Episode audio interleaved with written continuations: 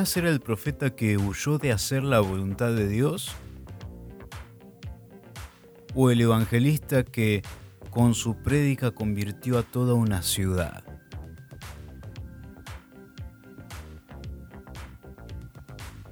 Todo depende del punto de vista, claro.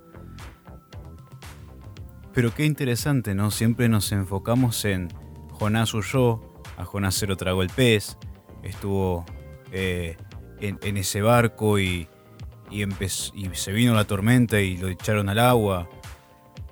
Fue el que Dios le dijo anda para tal lado, se fue para el lado contrario.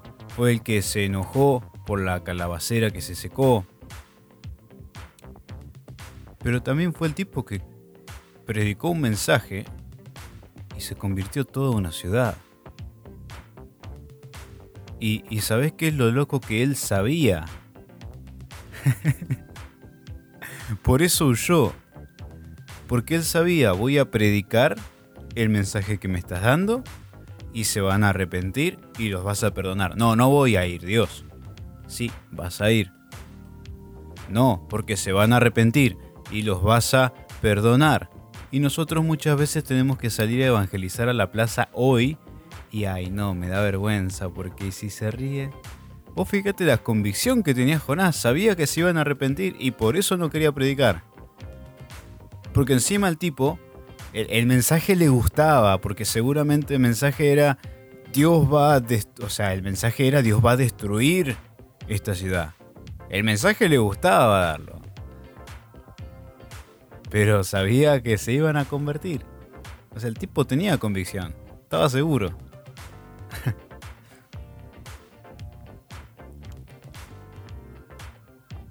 Pero es que todo depende de la perspectiva aunque lo veamos. O sea, para nosotros que conocemos la historia completa, Jonás es el tipo que se rehusó a hacer lo que Dios le mandó.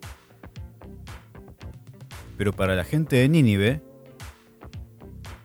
es el tipo que, les predicó un mensaje de salvación.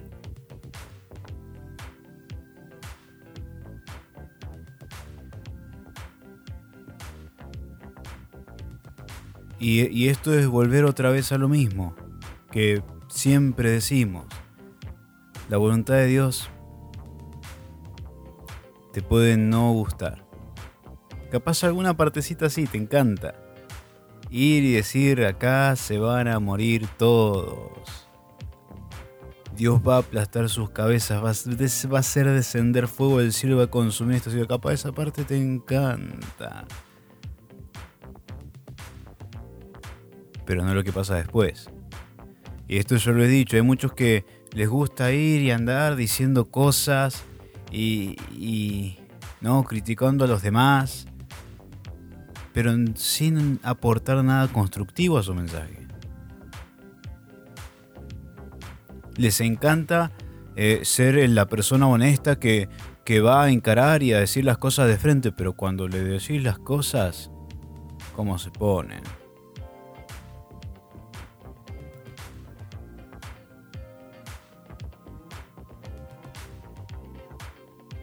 Entonces sí, capaz alguna parte te copa. Pero la voluntad de Dios es todo el paquete. No es solamente la partecita que te gusta o que te conviene, porque muchos hacen eso. Se quieren tomar de una parte. Quieren tomar una porción y quedarse con esa porción. Pero es que esa porción, o sea, la decisión no es mía, no me pertenece, no soy nadie. Si no soy yo, va a ser otro.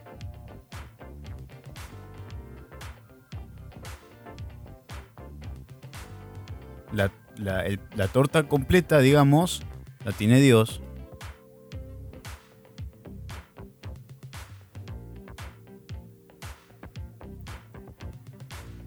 Mirad Romanos 12.1. Hermanos, os ruego por las misericordias de Dios, que presentéis vuestros cuerpos en sacrificio vivo, santo, agradable a Dios, que es vuestro culto racional. Me encanta la palabra racional al final de este versículo.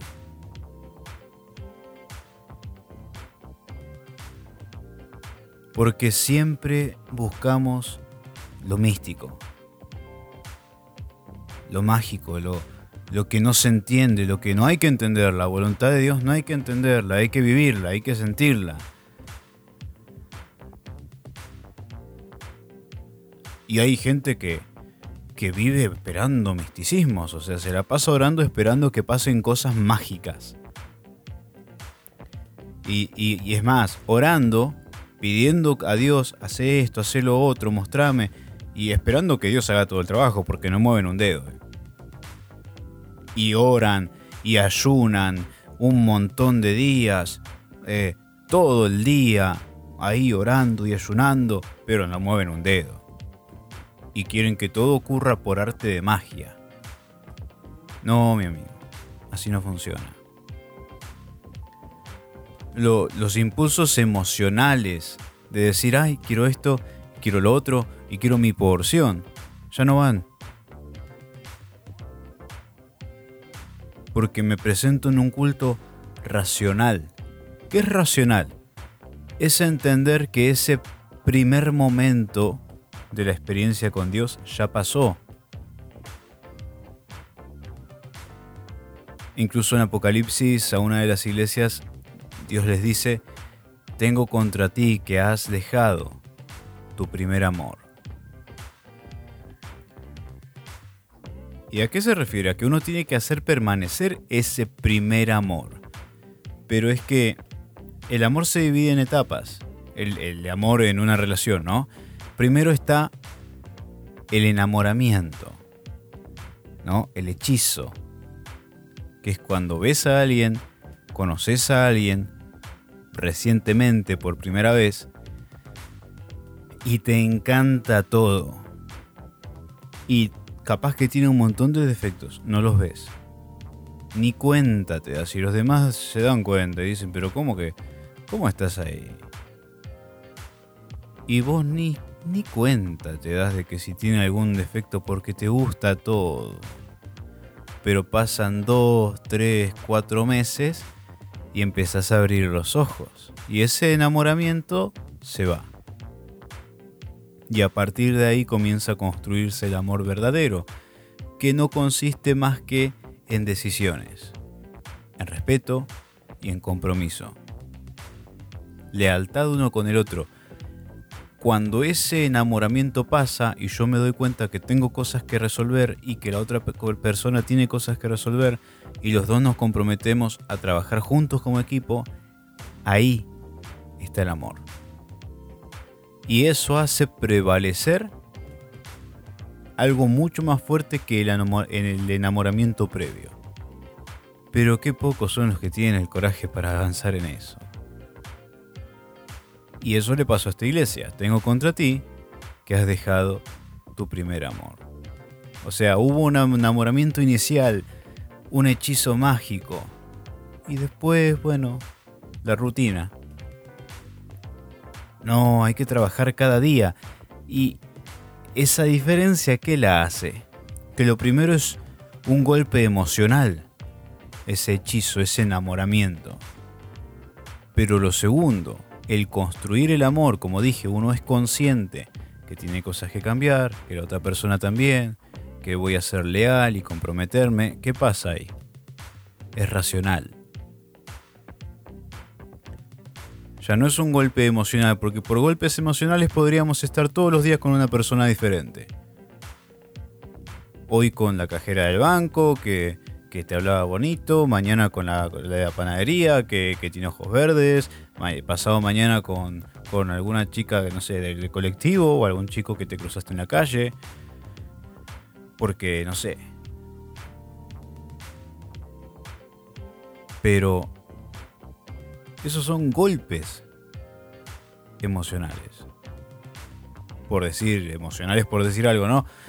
Pero el amor que se construye se edifica sabiamente no con golpes emocionales, sino con raciocinio, con entendimiento.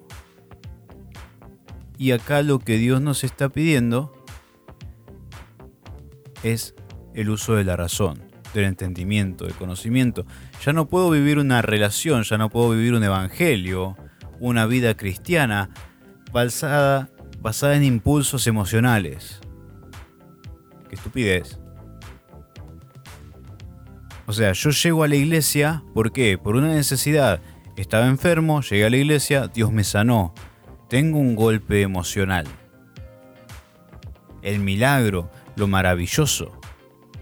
Pero ya está, ya pasó, o sea, ya, ya, ya estoy sano, no va a pasar ninguna otra cosa fantástica. A no ser que me vuelva a enfermar.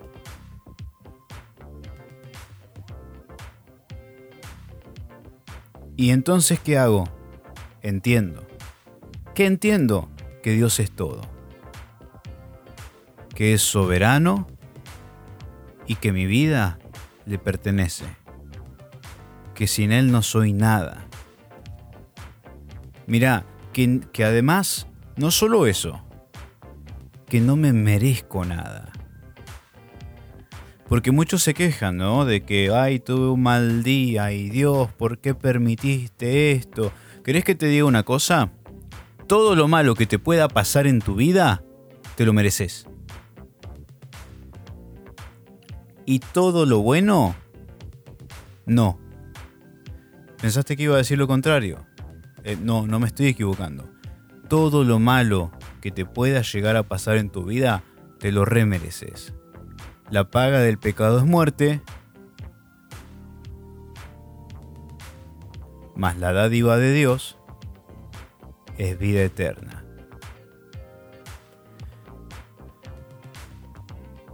Y, y, resulta que un día tenés, pasas por un mal momento y te quejas con Dios. ¿En serio te vas a quejar con Dios? Porque te digo una cosa, tuviste un mal día. Todos los momentos alegres de tu vida te los dio Él. Eso es gracia. Romanos 12 dice, os ruego por las misericordias de Dios. Es por esas misericordias que tuviste tantas alegrías y tantos días lindos y tantos buenos momentos. Y los malos te los mereces y te mereces cosas peores. Y vos dirás, pero si yo soy bueno, no digo que no. Pero por tu propia humanidad te lo mereces. Suena fuerte, ¿no? Pero es la verdad. Y entonces cuando uno entiende eso, dice, la verdad, ¿de qué me voy a quejar con Dios? Si el día que estoy viviendo no me lo merezco. El aire que respiro no me lo merezco. No me pertenece. ¿Entendés eso? O sea, yo vivo mi vida como si fuera mía. No, no me pertenece ni un solo día.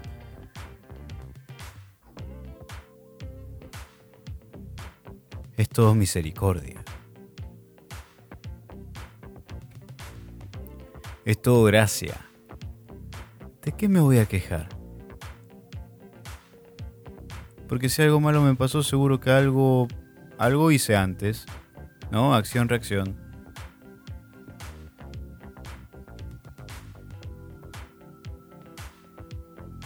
Pero hay mucha gente que niega un poquito, ¿no? La verdad. Y ahí cuando uno aplica, ahí es cuando uno aplica la técnica del gran filósofo Sócrates, que es la mayéutica. ¿Cuál es la mayéutica? Yo te empiezo a hacer preguntas y vos las respondes y vamos entrando cada vez más adentro tuyo. ¿Cómo? Con preguntas. O sea, yo estoy haciendo preguntas, vos las vas respondiendo y las vas respondiendo y vos solo con las respuestas que das te vas dando cuenta de la verdad. O sea, uno va buscando la verdad dentro de sí mismo. Y vos me vas a decir, no, pero yo soy bueno, entonces yo... Eh, ¿Alguna vez hiciste esto? ¿Alguna vez pensaste esto? No. ¿Y alguna vez hiciste aquello? ¿Estuviste en esta situación? Bueno, pero... Está bien. ¿Y alguna vez te metiste en este lugar? ¿Alguna vez reaccionaste de esta manera? Y la verdad que sí, tenés razón.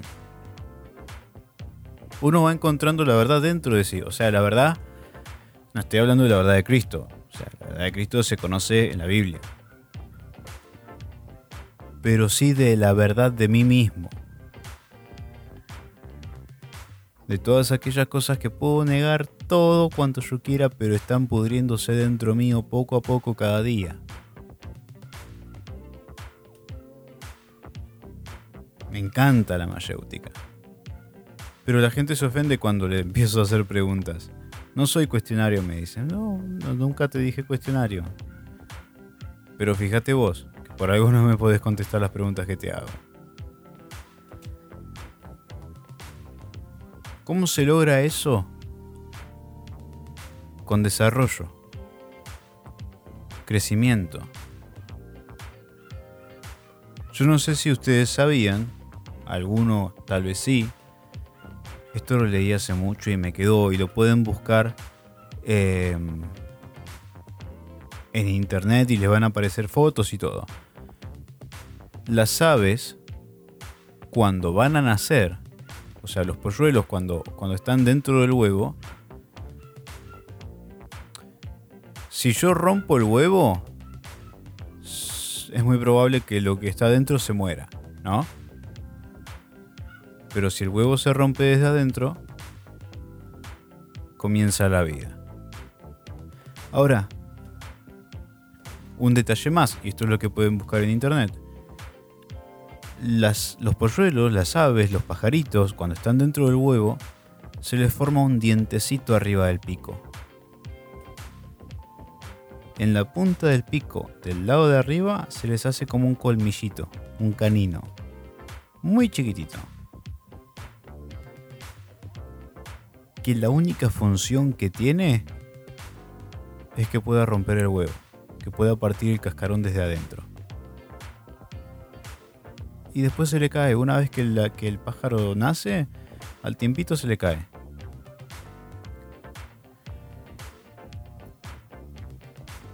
Entonces, con un ejemplo como este, es que yo puedo decir, el crecimiento no va a ser desde afuera hacia adentro. O sea, yo no te puedo convencer de que necesitas a Dios. Yo no te puedo convencer de que tu vida no te pertenece. Yo no te puedo convencer de que los momentos malos te corresponden y los momentos buenos son gracia. Yo no te puedo hacer entender por mis fuerzas que has abandonado tu primer amor y acá es donde me gusta la mayéutica. Sí, te puedo ayudar quizá preguntándote, para que vos mismo, desde adentro hacia afuera, puedas generar, exteriorizar esa respuesta y reconocerla y darte cuenta, hey, acá está el problema. Porque cuando eso va desde adentro hacia afuera, o sea, si yo, lo, si yo lo hago desde afuera hacia adentro intento convencerte de estas cosas, lo más probable es que te termine dañando y te termines enojando y te termines alejando. Pero si es desde adentro hacia afuera, ojo, igual hay gente que se me ha enojado porque les he hecho reconocer, les he hecho ver estas cosas y se me han enojado. Igual. Lamentablemente. Pero cuando, esta reacción, la respuesta es desde adentro hacia afuera, evidencia un crecimiento, una proyección, la persona está madurando.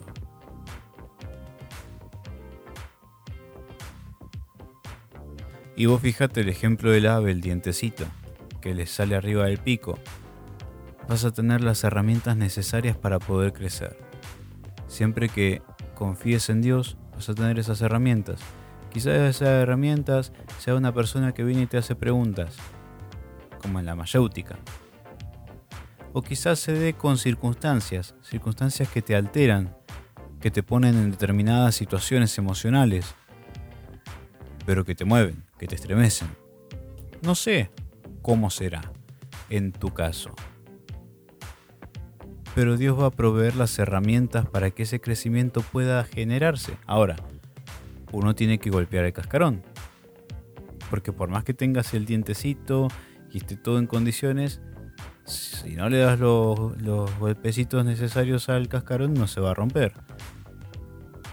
Entonces es necesario hacer ese esfuerzo desde adentro hacia afuera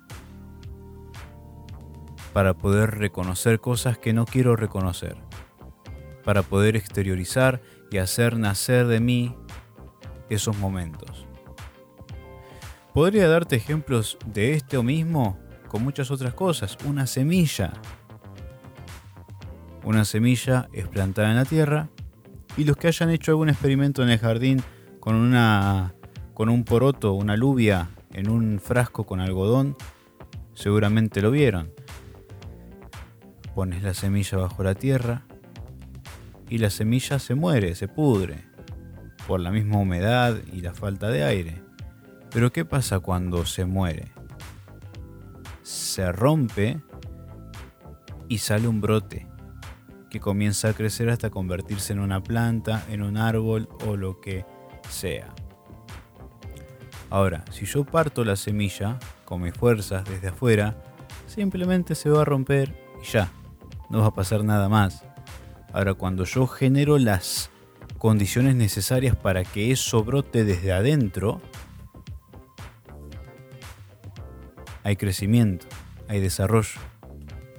Entonces, lo mismo que con el, con el diente del ave eh, arriba del pico, vas a tener tierra y vas a tener agua.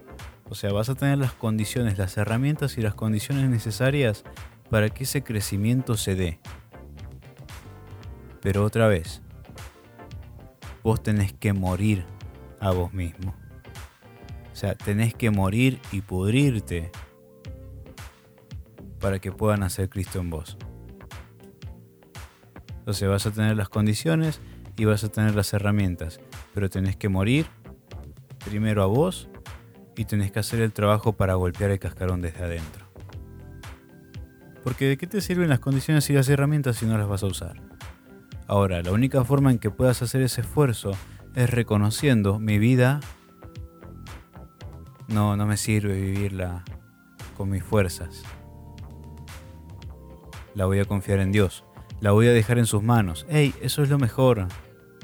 Sé que muchas veces no es fácil, pero es lo mejor y así se crece. Y cuando uno tiene entendimiento y madurez para estas cosas, ¿qué pasa? Es un culto racional.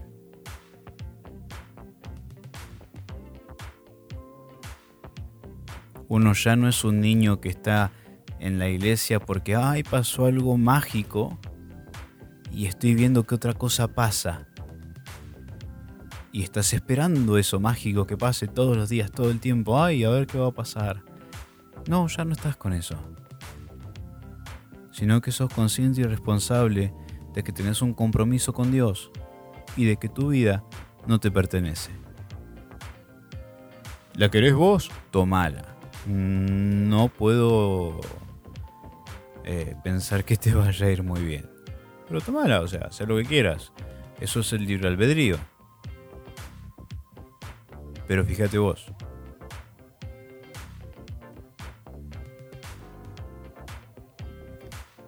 Entonces seamos conscientes. Seamos conscientes y aprendamos también a, al momento de razonar, de racionalizar, poder poner un enfoque claro sobre las cosas y saber que en muchos momentos, capaz lo que Dios me está pidiendo que haga, a mí no me gusta, pero me está llevando a un lugar. O sea, Dios le estaba pidiendo a Jonás que vaya a predicar a Nínive, y Jonás no quería predicar en Nínive. Pero veámoslo desde otra perspectiva. Dios le pidió a Jonás que vaya a predicar a Nínive, Jonás fue a predicar a Nínive y se convirtió toda la ciudad. Qué impresionante el evangelista. nosotros conocemos el detrás de, cámaras, ¿no? El detrás de telón de todo lo que vivió Jonás hasta llegar a Nínive realmente. Pero yo me pregunto cuántos como Jonás hay hoy, que son el apóstol, el profeta, el evangelista. Y capaz cuando van a hablar a la gente ni siquiera sienten lo que les dicen, pero saben que tienen que dar ese mensaje, saben que lo tienen que dar, porque están, están conectados con Dios, están sirviendo y todo y Dios los va a usar así como a Jonás. Pero capaz llegan a, la intimidad, se encierran en su cuarto y dicen, Señor, no quiero saber más nada con esta gente. ¿Cuántos habrá así? Por un lado me pregunto eso y por otro lado digo, hey, lo que Dios me manda hacer, aunque a mí no me guste mucho, ¿cómo me posiciona delante de los ojos de los demás? A Jonás, a pesar de todo, eh, en Nínive lo posicionó como un evangelista que, es, que salvó a toda la ciudad. Impresionante. O sea, desde la perspectiva de la gente de ahí, ¿no? Jonás era, era el Salvador. Y capaz Dios me quiere llevar a ese lugar. No porque me quiera hacer famoso yo o, o que yo me merezca el reconocimiento. Pero capaz Dios me quiere poner en un lugar público, en un lugar visible, ahí, para llevarme a nuevas alturas, para poder llegar a más gente, para poder seguir predicando. Pero resulta que para poder ponerme ahí me va a pedir cosas que no me gustan. Y las voy a tener que hacer. Porque entonces Dios me va a decir, ¿me amás? Apacienta mis corderos. Yo voy a decir, pero no soy pastor. No sé cómo se hace. Hacelo. no hay muchas vueltas. Hacelo. Cuando Jesús fue y le dijo, echen la red. Eh, echaron la red y ¿qué pasó? No podían levantar las redes. O sea, hacelo. Si Dios lo está diciendo, anda para allá, aunque no te guste. O sea, Después de la resurrección, cuando Jesús les dio la orden y le dijo, echen las redes, una vez más, que estos ya estaban cansados, cansadísimos estarían de intentar, intentar, intentar y no sacar nada, pero vino Jesús, echen las redes y vos decís, pero ya intentamos toda la noche y no hubo nada, bueno, vamos a tirar una última vez. Llenas las redes. Y entonces Pedro se da cuenta.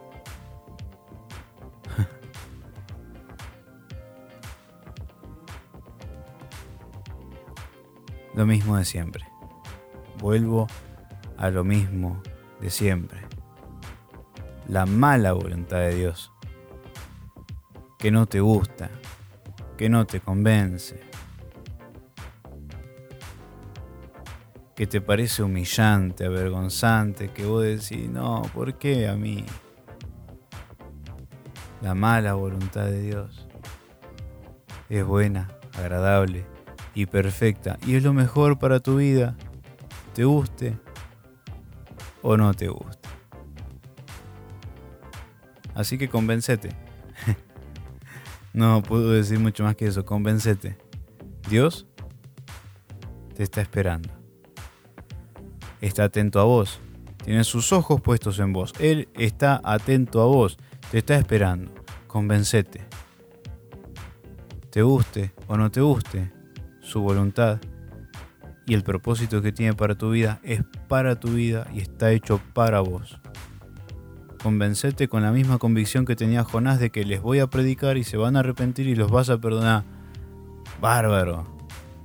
Convencete así y anda. Ya sin miedo, ya sin temores, ya sin vergüenza. Anda, seguro. Porque si Dios te lo dijo, Dios te va a apoyar, te va a avalar, te va a acompañar. Anda en el nombre de Cristo.